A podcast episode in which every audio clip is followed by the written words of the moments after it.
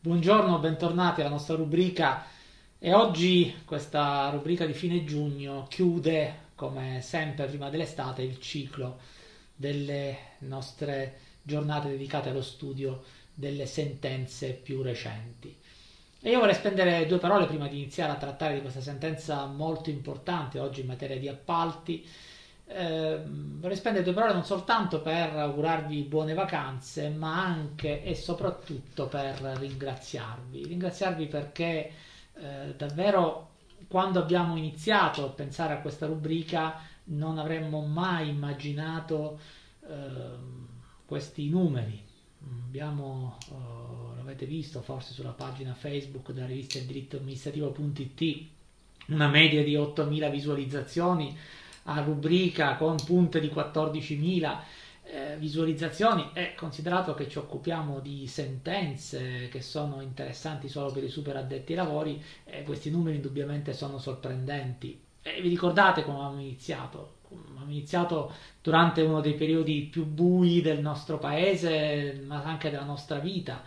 Cioè, abbiamo iniziato immediatamente dopo il primo lockdown di marzo del 2020 momento in cui eravamo eh, tutti un po' presi dal fatto che eravamo stati chiusi in casa e accendevamo la televisione, sgomenti, guardavamo al telegiornale quelle immagini, lo ricorderete senz'altro.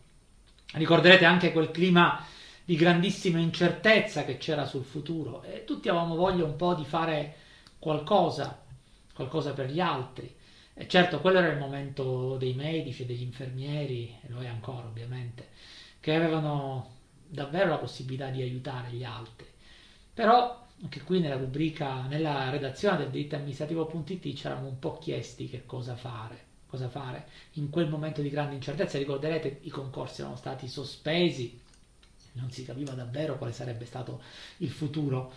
E così abbiamo pensato di fare questa rubrica parlando della, delle ultime sentenze proprio per provare a dare eh, continuità nello studio, a dare speranza, se vogliamo, in qualche modo.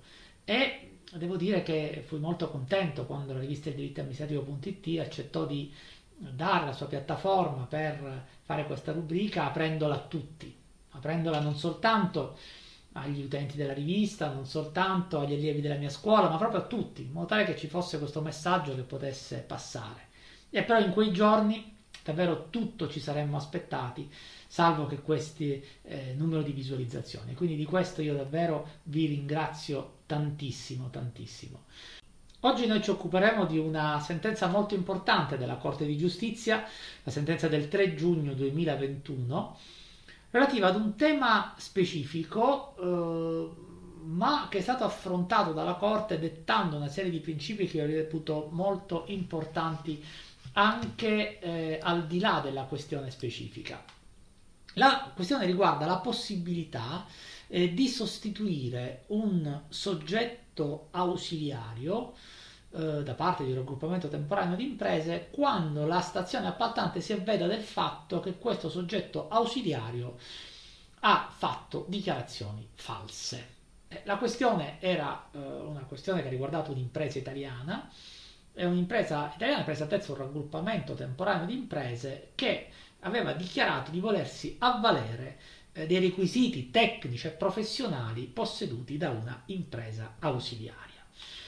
E eh, questa impresa ausiliaria però eh, non aveva dichiarato l'esistenza di una sentenza di patteggiamento che come noi sappiamo nel nostro ordinamento giuridico ha un eh, valore di sentenza di condanna è relativa a un reato di lesioni colpose commesso eh, nell'ambito della, eh, dei luoghi di lavoro eh, per violazione appunto della normativa in tema di lavoro. E la stazione appaltante aveva fatto applicazione dell'articolo 89, primo comma, quarto periodo, che prevede appunto l'esclusione di tutto il raggruppamento temporaneo di imprese. Quindi una norma che prevede che nell'ipotesi in cui l'ausiliario dia dichiarazioni false, tutto il raggruppamento debba essere escluso. E il eh, Consiglio di Stato, eh, chiamato in sede di appello a giudicare del comportamento di questa amministrazione, ha rimesso la questione alla Corte di Giustizia. E la Corte di Giustizia ha fatto una serie di considerazioni interessanti, eh, anzitutto proprio con riguardo a questo articolo 89, primo comma, quarto periodo.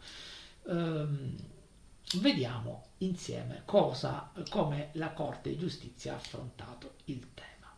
E la Corte di Giustizia è partita da un punto importante, cioè ci ha detto che l'esclusione automatica di tutto il raggruppamento, di tutto il soggetto che ha presentato un'offerta, eh, nel caso in cui un soggetto ausiliario, un soggetto di cui questo raggruppamento intende avvalersi abbia fatto una dichiarazione falsa, pone certamente un problema di rapporto con il principio di non discriminazione. Perché non prevede la possibilità di sostituire questo soggetto e questo sembra entrare in contrasto con il fatto che invece la sostituzione di un soggetto ausiliario è ammesso, ci dice la Corte, quando questo soggetto non soddisfa un criterio di, di selezione, ovvero se sussistono nei suoi confronti motivi obbligatori di esclusione. E la Corte ritiene di eh, dover partire dalla ampia latitudine che ha l'istituto dell'avvalimento nell'ambito del eh, diritto dell'Unione sappiamo il diritto dell'Unione guarda con grande favore all'istituto dell'avvalimento e alla possibilità per le imprese di utilizzare requisiti di altri soggetti al fine di partecipare ad una gara. Questo ovviamente tutela anche la piccola e la media impresa che possono partecipare alle commesse più grosse anche attraverso questo meccanismo, attraverso questo meccanismo dell'avvalimento, attraverso il meccanismo del subappalto. E ricorda la Corte di Giustizia come eh, l'articolo 63 eh, della direttiva 2014-24, che come ricorderete è la direttiva fondamentale in materia di appalti, prevede via generale proprio il diritto per un operatore economico di fare affidamento per un determinato appalto sulla capacità di altri soggetti. E questo al fine di soddisfare i requisiti di carattere economico e finanziario, ovvero anche al fine di ehm, soddisfare i criteri relativi alle capacità tecniche professionali richieste per partecipare alla gara di appalto. E lo fa. L'articolo 63 prevede questo diritto a prescindere dalla natura giuridica dei suoi legami con eh, dei legami che, che collegano diciamo, il soggetto ausiliario al soggetto ausiliato. Quindi questa libertà contrattuale, come sappiamo poi, ha posto tanti problemi nel nostro ordinamento sotto altri profili. La Corte invece, vedete, dà uh, una interpretazione molto ampia perché nel diritto dell'Unione c'è questo grande favore per questa possibilità di attribuire a terzi e ricorrere a terzi appunto per questi eh, per soddisfare questi requisiti. In questo caso ci ricorda la Corte, l'operatore economico che intende avvalersi di questo diritto deve trasmettere all'amministrazione aggiudicatrice al momento della presentazione della domanda di partecipazione dell'offerta un documento unico con cui l'operatore afferma che tanto il medesimo soggetto quanto i soggetti di cui si avvale non si trovano in situazioni che potrebbero comportare l'esclusione. Quindi il documento di gara unico deve dichiarare, eh, deve rappresentare che sia il soggetto ausiliato sia tutti i soggetti ausiliari non presentano cause di esclusione.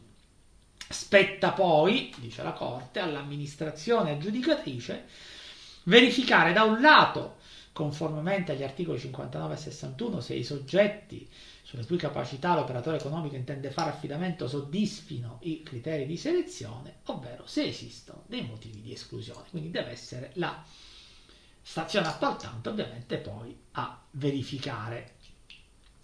Ora, dice la Corte, eh, interpretare eh, la norma italiana, nel senso che esiste un obbligo di escludere tutto il soggetto partecipante alla gara, tutto il soggetto offerente, quando un soggetto di cui si è avvalso ha fatto una dichiarazione falsa, eh, sembra in contrasto con l'articolo 63, però poi vediamo bene in che limiti. Perché? Perché l'articolo 63 può eh, prevede eh, che l'amministrazione aggiudicatrice, ecco, facciamo attenzione, che la stazione appaltante, l'amministrazione aggiudicatrice può imporre o può essere obbligata dallo Stato membro a imporre che l'operatore economico sostituisca il soggetto sulla cui capacità essa intende fare affidamento.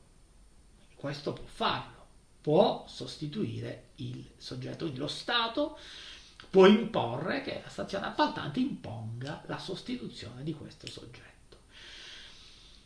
Ehm, quando questo soggetto non presenti motivi eh, di eh, esclusione obbligatoria, ma presenti dei motivi di esclusione non obbligatoria. Dalla formulazione di questa frase, ci dice la Corte, emerge quindi che se gli stati possono prevedere che l'amministrazione aggiudicatrice imponga questa sostituzione, obblighi quindi l'impresa, obblighi l'offerente a sostituire il soggetto di cui si è avvalso, però d'altro canto gli stati membri non possono, dice, privare la stazione appaltante della facoltà di esigere su sua iniziativa una siffatta sostituzione. Quindi ecco, vedete, mentre gli stati appaltanti possono imporre alla stazione appaltante di obbligare il soggetto a sostituire il soggetto ausiliario, non possono però sottrarre all'amministrazione la possibilità di prevedere proprio questa sottrazione, questa sostituzione. Gli Stati membri dispongono infatti solo della possibilità di sostituire questa facoltà, la facoltà di imporre la sostituzione, con un obbligo di sostituzione. Ma non possono vietare alla stazione appaltante di prevedere la sostituzione. Questo perché? Perché il principio di proporzionalità, il principio di proporzionalità che regola tutta la materia degli appalti, prevede che gli Stati membri non debbano andare oltre quanto necessario per raggiungere gli obiettivi previsti dalla direttiva. Quindi gli Stati membri, vedete, punto fondamentale, centrale, forse secondo me di questa sentenza, il principio di proporzionalità che gli Stati membri non possano andare al di là di quanto necessario. Ed evidentemente il nostro ordinamento giuridico è andato al di là prevedendo questa sostituzione obbligatoria. Anzi, anzi, dice la Corte di Giustizia, bisogna ben guardare pure questo obbligo di sostituzione, perché è possibile che anche questo debba essere perimetrato. Perché, afferma la Corte, l'articolo 57 della direttiva comunitaria ha l'obiettivo di consentire all'amministrazione eh, di garantire l'integrità e l'affidabilità di ognuno degli offerenti. Ma l'articolo 57 prevede però il diritto per ogni operatore economico che si trovi in una situazione che lo può portare ad un'esclusione di fornire prova del fatto che lui abbia adottato delle misure di self-cleaning, delle misure che eh, sono sufficienti a dimostrare oggi la sua affidabilità nonostante l'esistenza di un motivo di esclusione possibile. Quindi l'amministrazione dice ancora prima di esigere da un offerente la sostituzione di un soggetto che non presenta una affidabilità completa, dovrà, ai sensi dell'articolo 57 dell'articolo 63, dare a questo soggetto della direttiva, dare a questo soggetto la possibilità di presentare misure correttive che abbia eventualmente adottato per sanare, per rimediare alle irregolarità che sono contesta- state contestate. E insomma, l'amministrazione deve dare al soggetto la possibilità di dimostrare di essere nuovamente un soggetto affidabile. solo in subordine, solo dopo, quando viene dimostrato che questo soggetto non ha adottato alcuna misura correttiva o che le misure correttive adottate non sono state ritenute sufficienti, la stazione appaltante può imporre al raggruppamento, può imporre all'offerente di sostituire quel soggetto di cui intende avvalersi.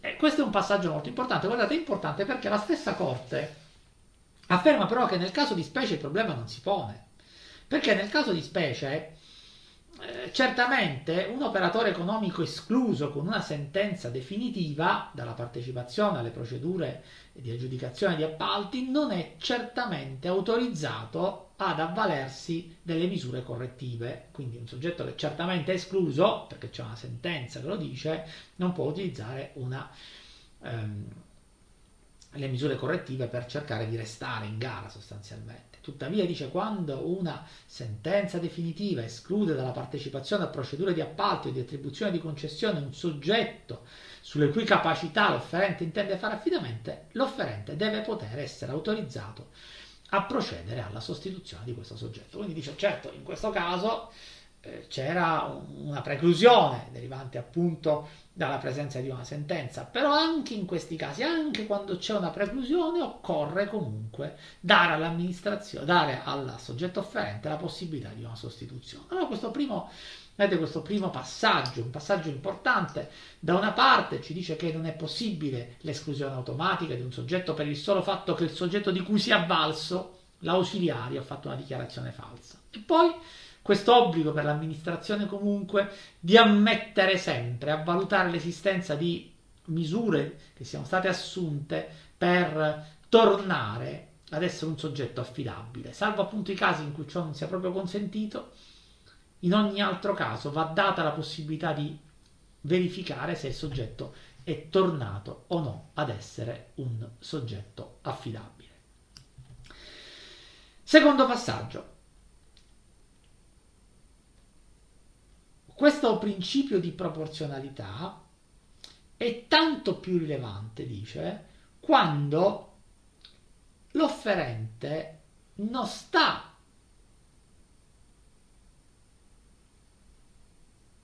lui dichiarando dati o notizie false. Questa attenzione alla valutazione dei motivi di esclusione deve essere tanto più significativa dice quando l'esclusione prevista dalla normativa nazionale colpisca l'offerente non per una violazione a lui imputabile, bensì per una violazione commessa da un soggetto terzo su cui egli intende fare affidamento per i requisiti. Il principio di proporzionalità, dice, impone all'amministrazione aggiudicatrice di effettuare una valutazione specifica e concreta dell'atteggiamento del soggetto interessato, sulla base di tutti gli elementi L'amministrazione deve tener conto dei mezzi di cui l'offerente disponeva per verificare l'esistenza di una violazione e comprendere se egli poteva o no sapere se il soggetto di cui intende avvalersi aveva una condanna. Ecco, nel caso di specie eh, la condanna non era stata riportata nel casellario giudiziale consultabile ai soggetti privati e quindi questo soggetto non avrebbe comunque potuto conoscere l'esistenza di questa condanna a carico del soggetto di cui si è avvalso. È interessante questo secondo passaggio. Vedete, questo secondo passaggio è interessante perché eh, ci dice che occorre comunque valutare il comportamento del soggetto offerente. Non c'è un diritto alla sostituzione sic et simpliciter per il solo fatto che il soggetto è, eh, di cui si è avvalso eh, ha una eh, condanna a un motivo di esclusione, perciò solo occorre andare a consentire la sostituzione, ma sembra dare la possibilità di una valutazione pure sul comportamento del soggetto offerente e andare a vedere con il massimo rigore, con la massima attenzione, se egli poteva o no rendersi conto dell'esistenza di questo, di questo uh, pregiudizio. Quindi, attenzione, non esclusione automatica, non è pensabile l'esclusione automatica, ma va valutato però tuttavia anche qui il comportamento dell'offerente. E poi un importante limite, un importante limite che credo quello più importante di tutti. Occorre, ci dice che l'amministrazione aggiudicatrice, la stazione appaltante verifichi con grande rigore che la sostituzione del soggetto interessato non conduca ad una modifica sostanziale dell'offerta. Ecco che questa sostituzione, ove ammessa, non porti comunque ad una modifica sostanziale dell'offerta. Perché? Perché dice che il principio di parità di trattamento degli offerenti, che è un principio fondamentale in materia di appalti, ovviamente legato alla concorrenza, che ha lo scopo di favorire appunto una concorrenza sana ed efficace tra le imprese e che rientra nell'essenza delle norme del diritto dell'Unione Europea, implica, dice, che gli offerenti devono trovarsi su un piano di parità sempre, sia al momento in cui preparano le offerte, sia al momento in cui le offerte sono valutate dall'amministrazione aggiudicatrice. Il principio di parità di trattamento e l'obbligo di trasparenza ostano, quindi parità di trattamento e trasparenza ostano, a qualsiasi trattativa tra l'amministrazione aggiudicatrice e un offerente nell'ambito di una procedura di aggiudicazione di una gara di appalto, il che implica che un'offerta non può essere modificata dopo il suo deposito, né su iniziativa dell'offerente né su iniziativa dell'amministrazione. Questo è un principio sacrosanto, ovviamente, è un principio sacrosanto che rischia di essere travolto o almeno scalfito da questa possibilità di sostituzione del soggetto di cui si avvale il, l'offerente. Lo comprende bene la, la, la, la, Corte di Giustizia, questa è la ragione che aveva indotto poi il nostro legislatore a intervenire con una norma così drastica. E quindi eh, la stazione appaltante deve valutare, deve valutare bene che cosa implica la sostituzione del soggetto ausiliario. Ne consegue quindi che al pari di una richiesta di chiarimenti di un'offerta, la richiesta di un'amministrazione aggiudicatrice che esige la sostituzione di un soggetto sulle cui capacità un offerente intende fare affidamento non deve condurre alla presentazione da parte del soggetto offerente di quella che sarebbe una nuova offerta. Un'offerta che sia talmente modificativa della precedente, un'offerta che modifichi eh, i precedenti termini in modo sostanziale al punto di potersi parlare di una nuova offerta. E quindi conclude la Corte con questi limiti, vedete quanti principi fondamentali ha affermato la Corte nel trattare questo tema della sostituibilità del soggetto ausiliario. L'articolo 63 e l'articolo 57 della direttiva devono essere interpretati nel senso che esso osta ad una normativa nazionale in forza del quale l'amministrazione aggiudicatrice debba automaticamente escludere un offerente da una procedura di appalto pubblico qualora un'impresa ausiliaria sulle cui capacità intende fare affidamento, abbia reso una dichiarazione non veritiera, senza poter imporre o perlomeno permettere in questa ipotesi al soggetto offerente di sostituire questo soggetto. Quindi vedete una sentenza molto importante che interviene fortemente sul nostro codice degli appalti, su una scelta che ha fatto il codice degli appalti, chiarendo il principio di, pro- di proporzionalità, occupandosi del principio di proporzionalità, occupandoci però anche del principio di non discriminazione e del principio di parità di trattamento e trasparenza che limitano al tempo stesso questa possibilità. Bene, io a questo punto mi fermo e eh, vi ricordo che tutte le eh, rubriche possono essere eh, riviste nel canale YouTube della rivista dirittoamministrativo.it se qualcuno dovesse averne bisogno per lo studio o per il lavoro. E prima di augurarvi buone vacanze, vi dico che ehm, valutiamo insieme se ripetere questa esperienza da settembre in poi, se farla anche in una nuova formula, quindi mi aspetto davvero i vostri suggerimenti. Vi auguro buone vacanze, finalmente in libertà e speriamo anche in grande serenità.